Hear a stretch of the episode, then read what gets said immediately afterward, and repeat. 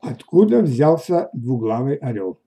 Мы привыкли считать, что двуглавый орел появился в Византии, откуда в конце 15 века перебрался в Москву. Великий князь Иван III в 1472 году женился на племяннице византийского императора Софьи Палеолог, которая вместе с красотой и приданным привезла на Русь и символ своего семейства двуглавого орла.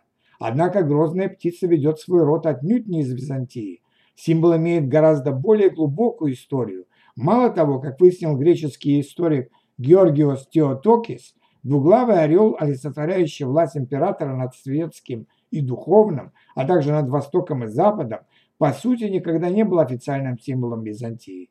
В частности, изображение двуглавого орла встречается на вавилонской печати второго тысячелетия до нашей эры. На ней орел распростер широкие крылья над головой царя, а также на городских воротах культового центра державы хетов Алацах-Юг 14-13 века до нашей эры. Кроме того, в Месопотамии в те ветхие времена обитала суровая птица, молния Имдугут, Анзут, у которой имелась хоть и одна голова, зато львиная. И стоит птица, судя по рельефу, найденному в Лагаше, на двух э, и, и стоит птица, судя по рельефу найден Лагаши, на двух львах. Орел сам по себе грозное а, животное и грозный символ, но жители древней Месопотамии, вероятно, решили усилить этот ужас еще больше, либо путем добавления еще одной головы, как у хетов, либо путем скрещивания с царем зверей, как в Лагаше. Словом, двуглавый орел появился задолго до Византии. К тому же нет никаких подтверждений, что он был именно официальным символом Константинополя. Со времен Рима и Византии использовалось изображение обычного орла, которое, видимо, ведет свою историю от орла римского легиона Аквилы. Аквилиферы, то есть полковые орлоносцы, упоминаются вплоть до VII века. Что касается двуглавых птиц, то они появляются в Византии лишь в эпоху камнинов, в середине XII века, а рассвет двуглавых орлов приходится на период правления последней византийской династии – палеологов, 13-15 века. В это время орлы нередко изображаются на зданиях, используются в книжной миниатюре, а также в качестве вышивки на одежде. Так императрица Трабезунда Феодора Кантукузина, как можно видеть на Хрисовуле 1374 года, щеголяет в роскошном красном платье в пол, расшитом золотыми двуглавыми орлами.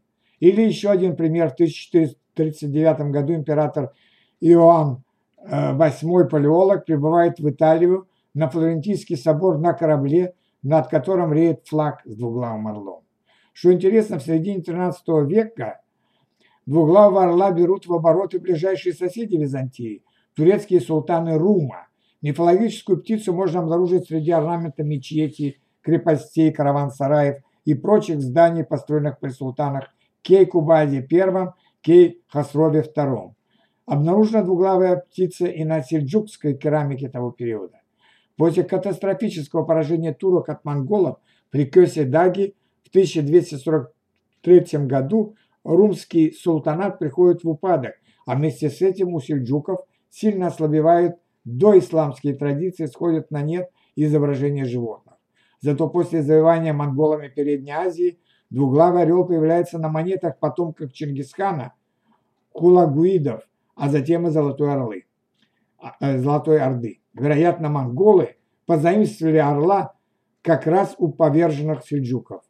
Румский султанат не единственный сосед Византии, где использовался образ двуглавого орла. Этот образ можно обнаружить в Сербии, Болгарии, Малецком деспотате на Пелопоннесе, Трапезунской империи, княжестве Феодора в Крыму а благодаря Великому княжеству Московскому, а затем России, двуглавый орел актуален и по сей день.